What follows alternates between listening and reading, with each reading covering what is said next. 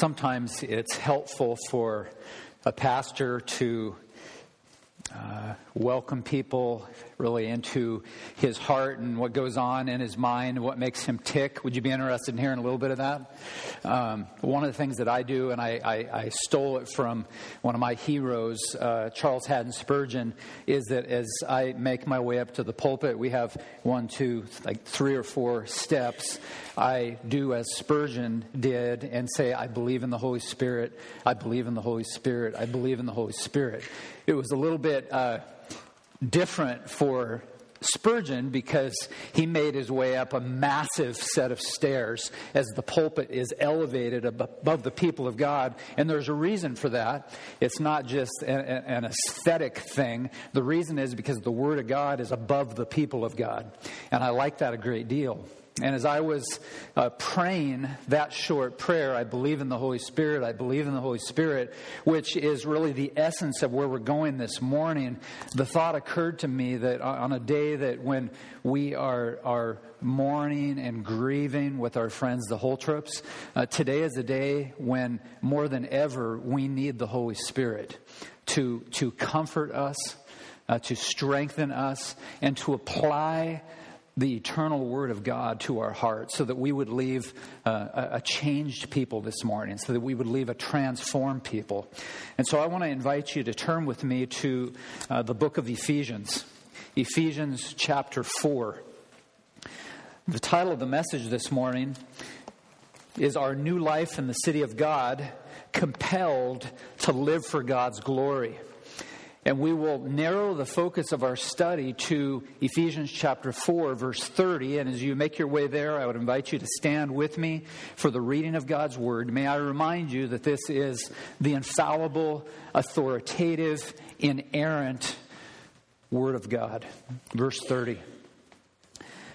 And do not grieve the Holy Spirit of God, by whom you were sealed for the day of redemption. This is the Word of God. Will you pray with me? Father, today we are mindful of the fact that uh, we need you. We need uh, your Son, the Lord Jesus Christ.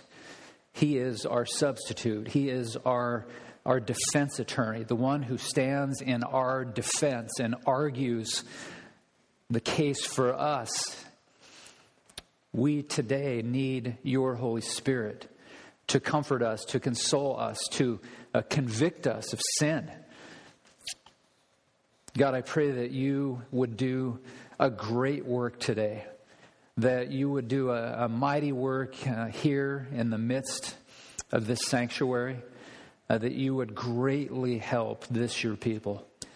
And Father, for those who are not yet followers of Jesus, that something would happen deep down in someone's heart, that they would be quickened, that they would be convicted, that they would be challenged, that they would be moved in a mighty way to, to do an about face to the cross of the Lord Jesus Christ, that they would turn from their sin and they would turn to Jesus.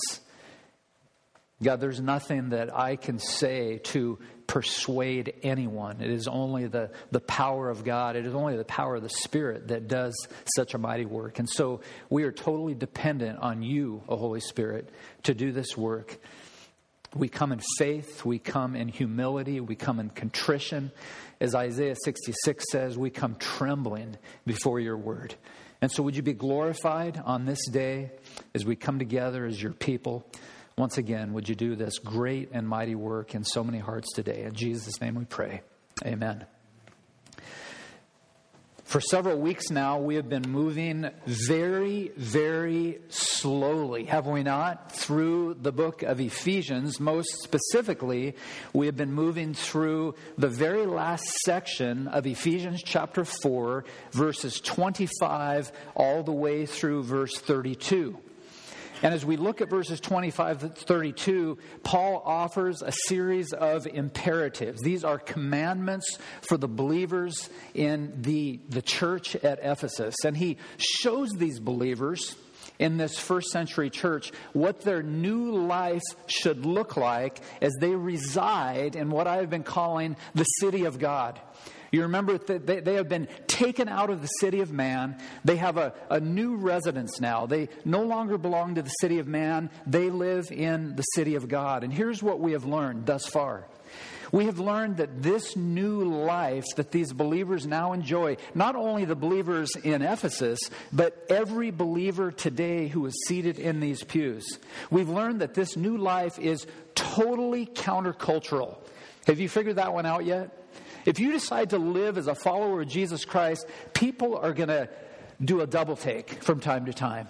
They're going to wonder what in the world is wrong with her. What in the world is wrong with him? We live countercultural lives as Christians. We have also discovered that this new life in the city of God is counterintuitive. It's counterintuitive. And then we have learned that this new life that we live in the city of God is totally distinct this is a, a, a, totally different way of living, and the Apostle Peter really understood in a, in a vivid way, and he writes about it in the book of 1 Peter, chapter 2. He understood what it meant to live this kind of life. Look what it says.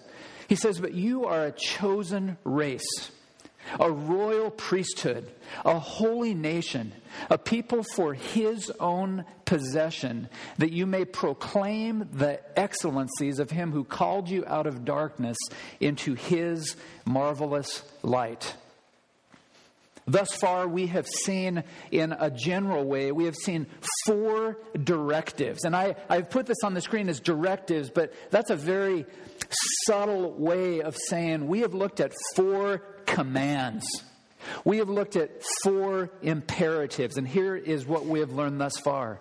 In Ephesians 4:25, we have learned the importance of the Christ followers who are living in the city of God. That's you and me if we're Christians, that we are to be committed to the truth. Can we put a period at the end of that sentence? We are committed to the truth, not comma, not if we feel like it, not on the days like we feel like living for the Lord, but we are called to be committed to the truth. Verses 26 and 27. We have learned the importance of having controlled emotions. Men, we are to have controlled emotions. We don't fly off the handle at our wives. We don't chastise our children. We don't get bent out of shape when things don't go our ways. Men and women and boys and girls who are followers of Jesus are called to have controlled emotions. Verse 28, we learn the importance of conscientious hands. And this was really a message where we focused on what, what I would like to call the Protestant work ethic the Protestant work ethic. We are called to work hard, to labor with our hands to work hard for the glory of God. Verse 29, last week we learned the importance of clean lips.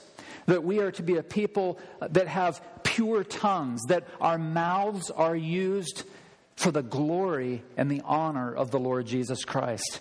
Now, as we come to the home stretch in Ephesians chapter 4, we get closer and closer to the end of this chapter and we move forward to verse 30 through verse 32, and we find that there is one more directive. There is one more imperative. And we're going to take two weeks to finish these, this, this final directive. And the final directive is this is that we are compelled to live to the glory of God. And so I ask this question. The question is posed how do we do this? How do we who live in this postmodern culture, this culture who says there is no such thing as absolute truth, this culture who says just do whatever you please, if you get mad, just get mad. I have heard people say if you get mad at God, go out into a field and shake your fist at Him and yell at Him. Just be transparent. He knows what's in your heart anyway. That is the dumbest advice I think I have ever heard. We are never, never to come across that way to the living God. We are to have controlled emotions. We are to have conscientious hands and clean lips. And so, how do we do this? How do we live in the city of God for the glory of God? I think we find some compelling help in verse 30. And there's three things I want you to see today as we as we frame up an answer to this question. How do we live for God's glory in the city of God? And the first answer is this. And I want to begin very basically. The first answer is that we must recognize who the Holy Spirit is. I remember when we served at First Baptist Church in La Grande, I did a, a, a class that was entitled The Holy Spirit. And it was a, a 12 week class where we just learned all we could about the third member of the Trinity. And I remember I got a knock on the door. I might have shared this with a few of you before. And uh, got a knock on the door, and the door opened, and there was a man I had never seen before. He was probably about 10 years younger than me, and he introduced himself, and he says, I have a question for you. And he didn't have a happy look on his face. And I thought, you know, from time to time you run into this kind of thing. I thought, here we go. And he said, What's going on around here? I was like, um, What do you mean? And he said, I go to the charismatic church down the road. I used to go to this church, but now I go to the charismatic church, and I have heard, and please tell me if this is correct, I have heard that your church is teaching about the Holy Spirit. I said, That would be correct. Guilty as charged. And then the frown on his face turned into a massive grin.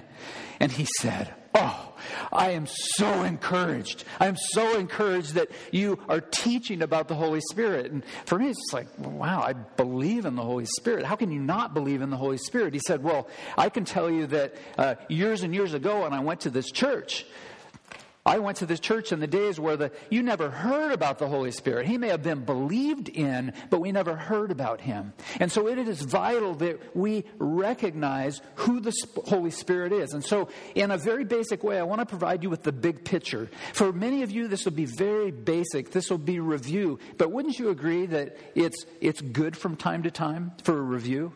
You remember what Vince Lombardi said to, said to uh, the Green Bay Packers at halftime? They were getting walloped.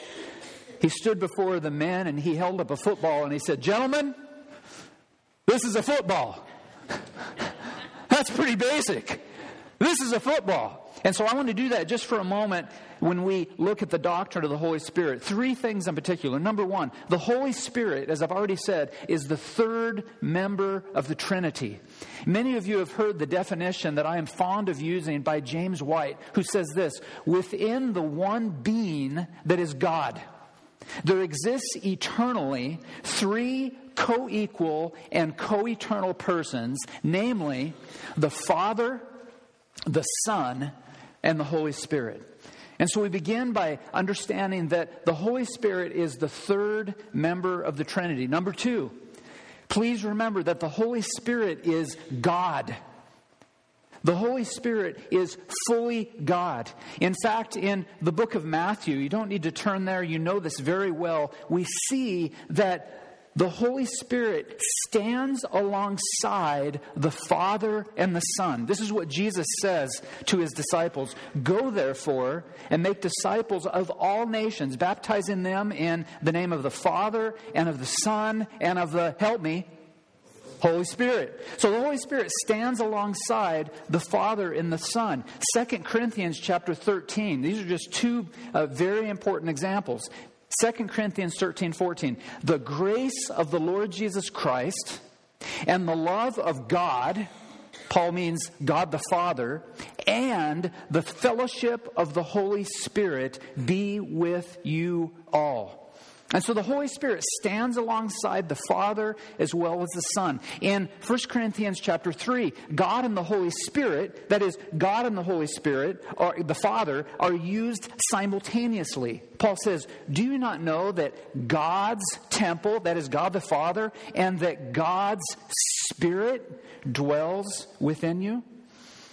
Additionally, the Holy Spirit possesses which of the attributes of God?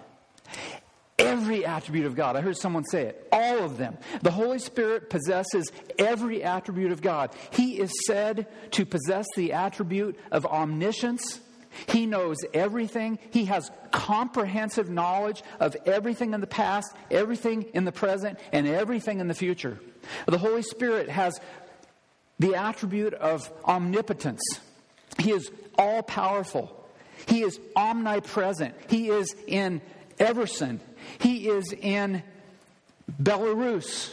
He is in Tallahassee. He is in New York City. He's even in Canada. I'm kidding. The Holy Spirit is everywhere. He is omnipresent. The Holy Spirit possesses the attributes of wisdom, understanding, power, and knowledge. He is eternal. He possesses the attribute of truth. He possesses the attribute of love. You understand, the list goes on and on. The Holy Spirit is called God. Now, in a moment, we're going to look at a very interesting story in Acts chapter 5. This is a story that scared the first century believers half to death. And it goes like this Peter said to Ananias, Why has Satan filled your heart to lie to the Holy Spirit and to keep back for yourself part of the proceeds of the land? While it remained unsold, did it not remain your own? And after it was sold, was it not at your disposal? Listen, why is it that you have contrived this deed in your heart? You have not lied to man, you have lied to God. When they lied to the Holy Spirit, they were lying to God. And so the Holy Spirit is the third member of the Trinity. The Holy Spirit is God. And number three, the Holy Spirit and this is one that we need to think carefully about. The Holy Spirit is a person. The Holy Spirit is not a force. The Holy Spirit is not an intangible object. The Holy Spirit is a person. Uh, this weekend, Doreen and I have the, the pleasure of having our good friends who are seated in the front row here, Doug and Sue Hopper, with us from La Grande. And I, that's kind of my little advertisement to come and get to know them afterwards. I know many of you would do that unprompted because we are the friendly church, right? But we were just last night over a, a rousing game of cards and Sue demolished us all. I was asking, hey, is a certain I, I, named the restaurant. Is a certain restaurant still in operation? And so we were talking about that restaurant. It was my favorite restaurant when we lived in La Grande. And I remember one day I, I walked into this restaurant. Chris, you've been there. I recommended it, and Chris loved it. Kirk and Kyle, you know what I'm talking about? Oh, yeah, the pizza place. Yeah. the title, uh, Richie, is in it. Okay, you're with me. So I walked into this restaurant, and this was the book I was reading, one of my favorite Puritan writers, John Owen. And uh, I was just so excited to grab a piece of pizza at my favorite restaurant. And I, I walked into this establishment and I went to order my pizza and I laid my, my book, The Holy Spirit is the title, all right there on the table and I got my credit card out and one of the employees looked down at the book and he said and I quote I've got one of those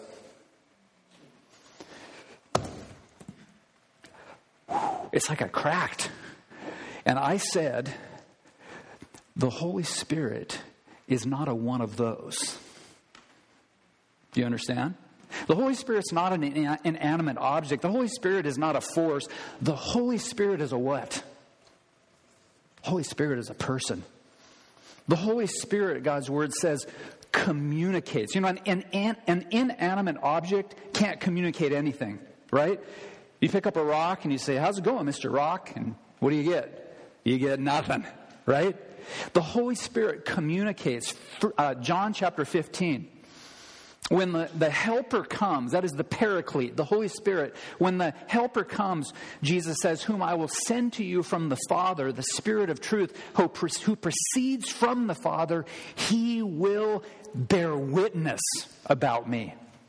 The Holy Spirit communicates. The Holy Spirit additionally prays. Here's what Paul says in the book of Romans Likewise, the Spirit helps us in our weaknesses. For we do not know what we ought to pray for, but the Holy Spirit Himself intercedes for us with groanings too deep for words. And He who searches hearts knows what is the mind of the Spirit, because the Spirit intercedes for the saints according to the will of God. Additionally, the Holy Spirit guides the people of God. When the Spirit of truth comes, he will guide you into all truth, Jesus says, for he will not speak on his own authority. But whatever he hears, he will speak and he will declare to you the things that are to come. This morning, we are experiencing something of the Holy Spirit's ministry when the Holy Spirit teaches us. 1 Corinthians chapter 2. We impart this in words not taught by human wisdom, but taught by the Spirit. We have seen in Acts chapter 5 that the Holy Spirit, who is a person, may be lied to. Ananias lied to the Holy Spirit. And then we see if you would look once again at Ephesians 4:30, we see the importance of the personhood of the Holy Spirit when we see in verse 30 that the Holy Spirit may be grieved. And so if we are to live a life to the glory and honor of God and the city of God, we must begin in this verse by recognizing who the Holy Spirit is. There's a second thing I want you to see. And I should warn you that this sermon is backloaded. It's like the intense stuff, the most intense stuff's at the end. So, you know when you're in a class and you know, oh boy, it's almost it's like 10:45, it's time to start wrapping up. Don't wrap up yet. Cuz it's coming. Number 2, remember remember what the Holy Spirit has accomplished. Remember what the Holy Spirit has accomplished. And we, we only have time to look at one specific thing. And the reason for that is really not because of time, it's because of what we find in verse 30. And I like to refer to this as a beautiful promise. And the beautiful promise is this verse 30 tells us that the elect of God, that is, Christ followers, the elect of God have been sealed by the Holy Spirit. Paul says, and do not grieve the Holy Spirit of God by whom you were sealed for the day of redemption. Now, the, the word translated sealed means this it means that if you are a Christian, you have been marked by God. Some of you have seen, uh, believe it or not, it's one of the, my favorite possessions. It's my book stamp, right?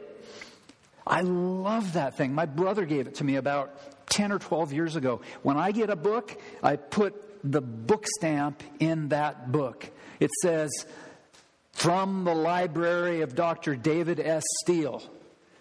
Pause off. I'm just kidding. but it says, This belongs to me, and it's embossed. It's the coolest thing. I remember the first time I did it, I thought, Wow, it's a miracle. Who needs electronics when you have an embosser, right? When you became a Christian, you got embossed. And guess what? It says that Tanya belongs to God. Jason belongs to God, right? We have been sealed. We have been designated specifically by God. Now we read earlier in 1 Peter chapter 2, I hope you remember it, and recognize this that we are referred to as God's possession. Have you ever heard a, a, woman in postmodern culture say, you can already hear it coming, right? I'll do with my body what I choose to do with my body. 1 Peter chapter 2. If you're a follower of Jesus Christ, it's not your body. It does not belong to you. You are God's possession. You are additionally secure because you are God's possession. You are secure because of this sealing. 2 Corinthians chapter 5 verses 4 and 5 Paul says, "For while we are still in this tent, that's the tent. While we are still in this tent, we groan." Have you ever experienced that? The last couple of days, here's what I've been thinking. It's been rolling through my mind, and I think all of you will agree with me. And I actually, during the song service, Jason, I wrote this in my notes. See that at the top? He's like, I can't read your writing. I hate the curse. Anyone else hate the curse? I hate it. hate the curse.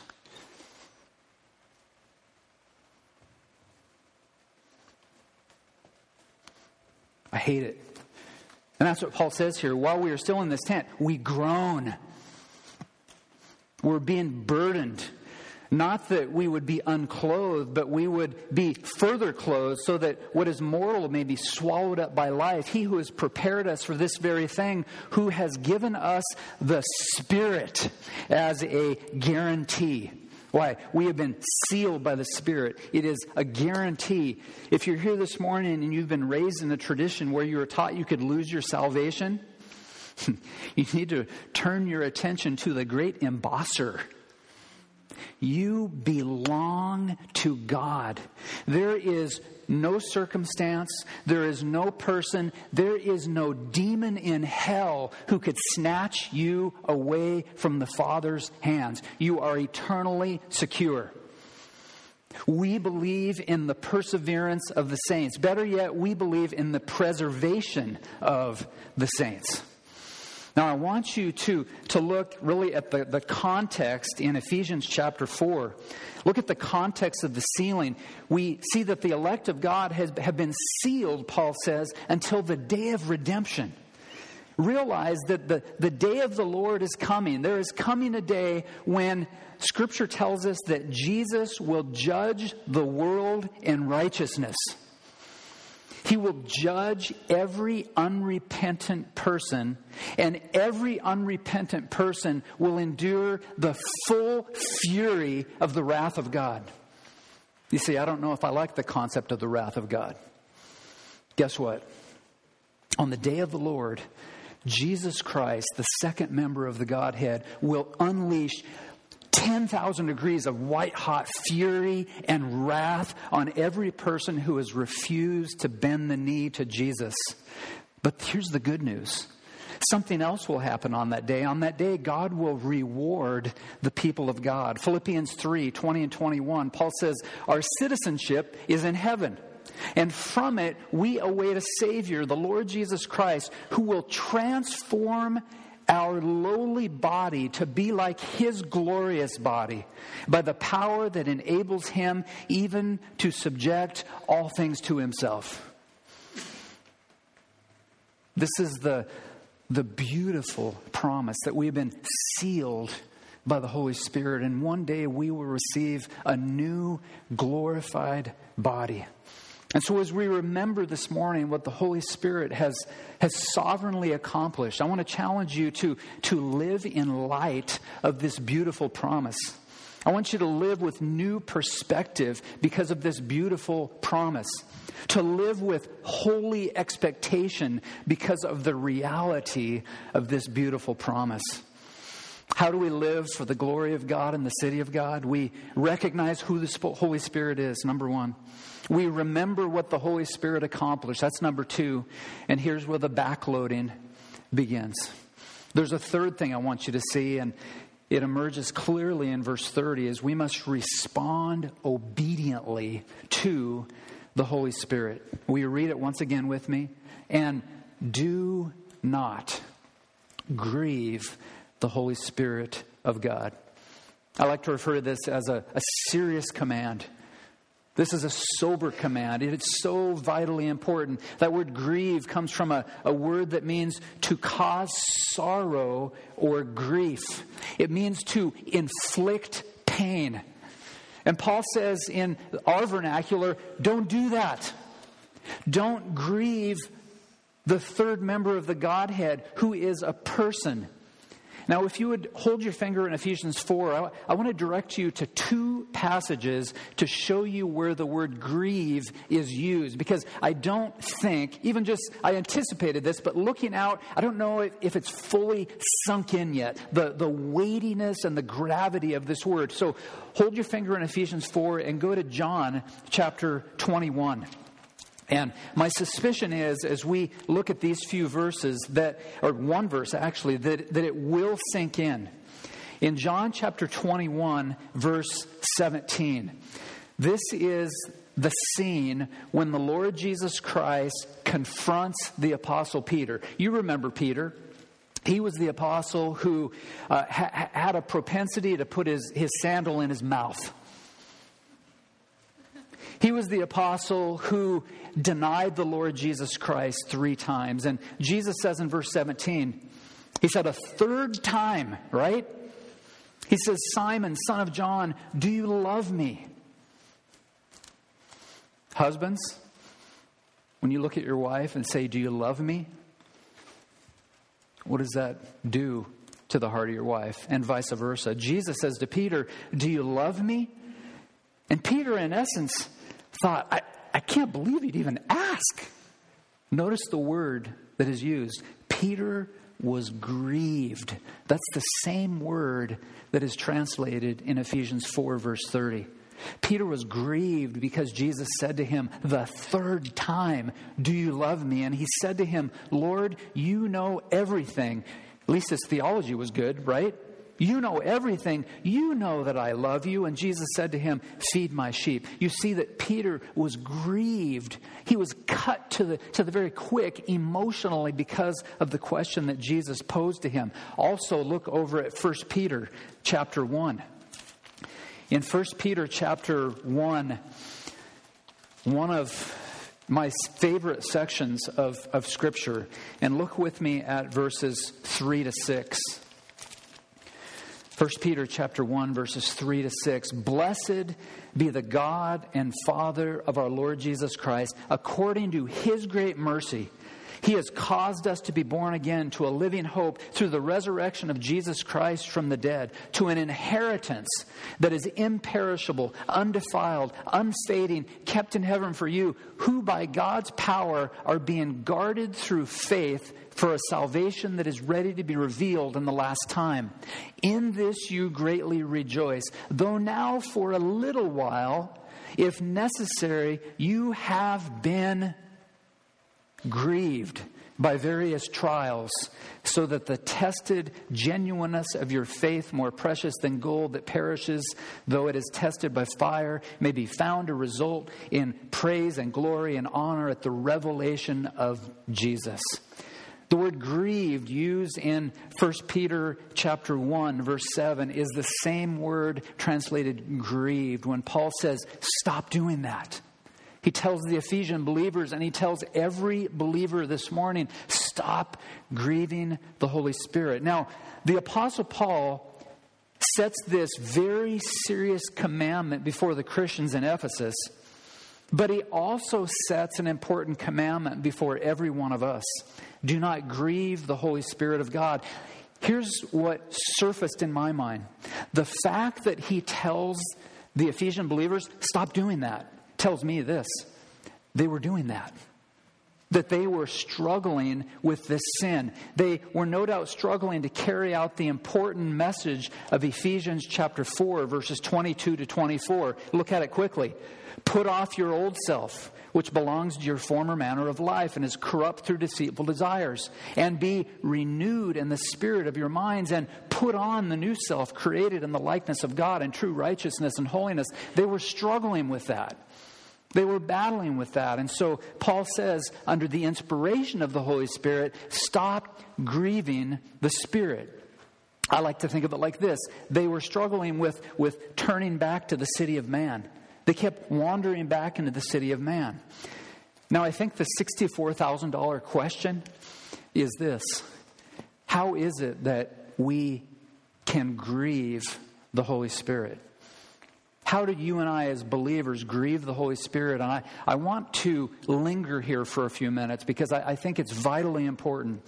There are several ways that, that we can grieve the Spirit. And the first one is this is that whenever you rebuff the voice of the Spirit, that grieves him. Whenever you rebuff the voice of the Spirit, that grieves him. Please remember, the Holy Spirit speaks to the people of God through the agency of the Word of God. That's how the Holy Spirit ministers to you and I. And so, neglecting the Word of God, I think you're going to follow this. When we neglect the Word of God, that grieves the Spirit. When we marginalize the Word of God, that grieves the Spirit. When we tamper with the Word of God, that grieves the Spirit. When we add to the Word of God, that grieves the Spirit. When you subtract from the Word of God, that grieves the Spirit. Compromising the Word of God, you're getting it That grieves the Spirit. Disobeying the Word of God grieves the Spirit.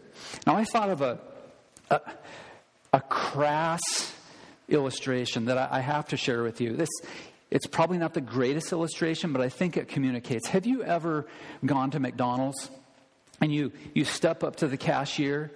And I'm going to just share something with you that's happened probably 30 times in my lifetime. It goes something like this Hey, how you doing? Good. How are you? What can I get for you, sir? Uh, I'd like a, a double cheeseburger with bacon. Now, you have to pay close attention. I'd like a double cheeseburger with bacon, a large fry, and a small shake to go. Okay, would you like bacon on that burger? It's like, my word. And I'm, I'm thinking, grace, grace. Yes, I like bacon on that burger. Okay, would you like any fries with that? Yes, I'd, I'd really like some fries. And is that for here to go? You serious? This person's not even listening. They're not even listening. I mean, it's the kind of person where you walk up and they say, How you doing today? And you say, Actually, I'm thinking of taking my life. That's wonderful. They're not even listening. And we do the same thing with the Holy Spirit. We, we rebuff his voice, and that grieves the Holy Spirit.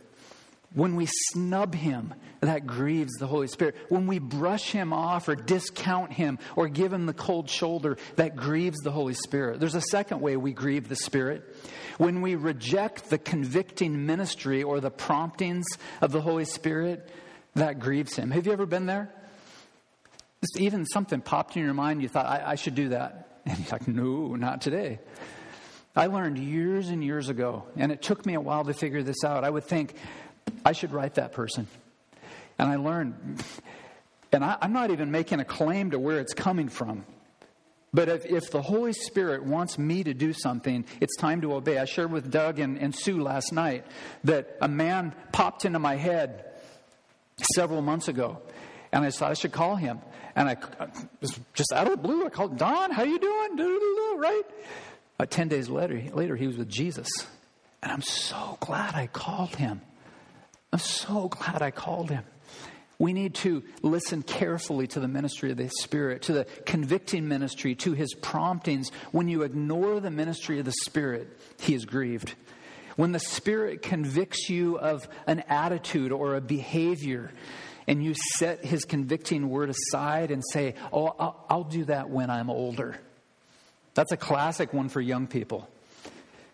You know the Holy Spirit's convicting you to stop doing something or to start doing something. I've talked to tons of young people, and they essentially deny the ministry of the Spirit when they come to me and say, Yeah, when I'm 40, I'll think about that, but not now. I'm going to have fun. That, that grieves the Holy Spirit of God. When the Spirit prompts you to complete a task or engage in some kind of activity to the glory of God and you ignore Him, that grieves the Holy Spirit. There's a third way we grieve Him when we repudiate the counsel of the Spirit. That too grieves the Spirit of God. Please understand once again, and I can't emphasize this enough, and Doug and Sue, you'll remember this because Wayne taught this to me. The Spirit of God uses the Word of God to transform the people of God, period. Does he ever do it any other way? The Spirit of God uses the Word of God to transform the people of God. When the psalmist tells us this is how to live, and we repudiate that, that grieves the Holy Spirit of God. Blessed is the man who does not walk in the counsel of the wicked. Ah, maybe down the road. That grieves the third member of the Godhead. There's a fourth way that we grieve the Spirit, and we'll conclude with this. When we refuse to take responsibility for our sin, we grieve the Spirit of God. And I, I can, I can almost feel it. There's this, oh, here it comes. When we refuse to take responsibility for our sin, we, we grieve the Holy Spirit. What's that look like? This is not in your notes, and you might have to get an extra piece of paper if you want to jot these things down. But these are the ways that we refuse to take responsibility for our sin. And we learn this from our first parents. It's in Genesis. We refuse to take responsibility for our sin when we hide our sin.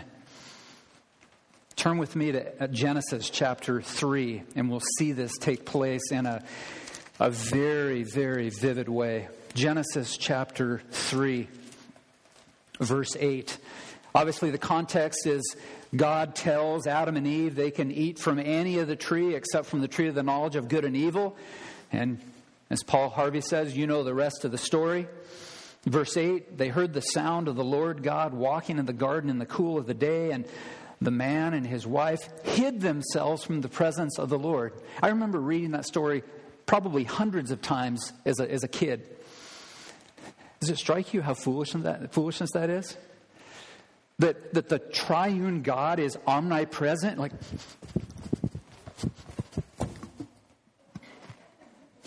do you think God can see him hiding behind the guitar in the, in the garden? They hide themselves. They, they hid their sin. Ananias and Sapphira did the same thing. They grieved the Holy Spirit of God when they, when they lied about their sin. Verse 4 in Acts chapter 5 says that the sin of deception originated right here in their hearts. So when we hide our sin, and this happens all the time, all around the world, you're on your computer, men, and you're looking at a website that you ought not to look at I won't get into more detail. And you hear the steps minimize, delete, clear your history. Your wife says, Honey, are you looking at porn? Oh, I don't do that anymore. No, you just hide your sin. And that grieves the Holy Spirit of God. There's another way that we refuse to take responsibility for our sin. We, we hurl our sin. And you're very familiar with this. And look back at Genesis chapter 3. We also learn this from our first parents. Genesis chapter 3, verses 11 and 12. God says to Adam, God says to Adam, Who told you you were naked? Have you eaten from the tree which I commanded you not to eat? And this is classic, classic. We call it passing the buck. The man says, It was the chick. Right? Do you see that? Is that what it says in your translation? The woman whom you gave to be with me, she gave me the fruit of the tree, and I ate. What's he saying? It's her fault. What's he doing? He's hurling his sin. But notice what else happens. Verse 13 The Lord God said to the woman, What is this you have done? And the woman says, It was the snake. The serpent deceived me, and I ate. Do you know that I can think of a handful of times in pastoral ministry? This will cause Doreen to just like go under the pew because it, it, it's not only frustrating, it's also, also very hurtful, and it also is, it will, will make a pastor and his wife extremely irate. I can tell you a handful of times when I have had to admonish, and by the way, you know, it's not, I don't enjoy doing it. I don't like confrontation. But there comes a time when you have to admonish as, a, as an elder. And I can tell you a handful of times I have had to admonish serious sin. Let's call it sexual sin. And here's the response I got. Is going to blow you away. Pastor, if you would have held me more accountable, I wouldn't have done that. Say that once again. If you would have held me more accountable, I wouldn't have done that. Where did that comment come from? It came from Adam and it came from Eve. That's what we call hurling our sin. When we hurl our sin, the Holy Spirit is grieved. There's another way that we don't take ownership of our sin, and this is a very practical one when we minimize our sin. And when we minimize our sin, it goes like this Yeah, I'm really struggling with that mistake I made. Uh, it, it, was an error. It was a, it was a peccadillo. You can even use Latin to minimize your sin. It was a, it was a minor lapse of judgment. It was sin, right? It wasn't a mistake. It wasn't an error. It wasn't a, an, an, affair. You know, I think of when I hear affair, gonna have an affair. It's adultery. It, we, we're together. So we deal with sin. We don't minimize it. We confess it. One writer says sin must be understood from a God centered standpoint. At its core, sin is a violation of the creator creature relationship. Man only exists because God made him, and man is, in every sense, obligated to serve his creator. Sin causes man to assume the role of God. Do you catch that? Sin causes man to assume the role of God and to assert autonomy for himself apart from the Creator. The most all encompassing view of sin's mainspring, therefore, is the demand for autonomy. That is to say, that the essence of sin is I want to be in control, I want to call the shots, and if I may be so bold and crass, I want to be God. Daniel Fuller observes we should understand our total depravity primarily to consist in heaping the greatest insult upon God by refusing to regard him as trustworthy. Why is sin such an evil thing? Why is depravity so wicked? The act in and of itself, we would say, is bad. But the reason we commit the sin is we fail to trust the living God, and we refuse to regard God as trustworthy, we heap a great insult on the greatness of his worth. This sin grieves the Holy Spirit. But the, the beauty of this message, and we conclude here, is that this sin was dealt with on the cross of the Lord Jesus Christ. So, how do we live for the glory of God? We recognize who the Holy Spirit is. We remember the work of the Holy Spirit and what He accomplished, and we respond obediently to the Holy Spirit. I want to give you, and I want to have you just do me a favor. Sometimes pastors change things or revise things. There's a, a concluding application section in your notes. Just cr- put a big cross through it, cross it out, because I redid it. It's a last minute edit. And so I want to give you five points of quick application, ways that you can move forward to live for the glory of God. And the first is this is I want to encourage you to cultivate a holy fear of God. And what struck me as I as I walk through this verse, verse 30, is that the greatest motivation for not grieving God is God. Does that make sense? The greatest motivation for not grieving God is God. When you think of who the triune God is, the majesty and the beauty and the sovereignty and the greatness of God, and Paul writes under the inspiration of the Spirit, don't grieve the Spirit. If you're like me, I need some motivation the motivation we can have is God. When you recognize who the Holy Spirit is and cultivate a holy fear of the living God, you are driven to please Him in everything you do. Secondly, I want to encourage you to delight in the ministry of the Holy Spirit. The Word of God tells us that the Spirit helps us in our weaknesses, as we heard earlier. He intercedes for the people of God. He guides the people of God in the, in the path of truth. He teaches and applies the Word of God to His people. The Spirit transforms the people of God into the image of Christ. And my encouragement to you is this that you would delight in that ministry. Number three, train yourself Train yourself to be sensitive to sin. Here is what the world tells us. I'm, I'm sure you have heard this. My friends have told me this in days past. You need to loosen up. Has anyone ever said that to you? Loosen up. Can I, can I give you just a great response to that? And say it humbly, don't say it arrogantly. You say, No, I'm going to tighten up.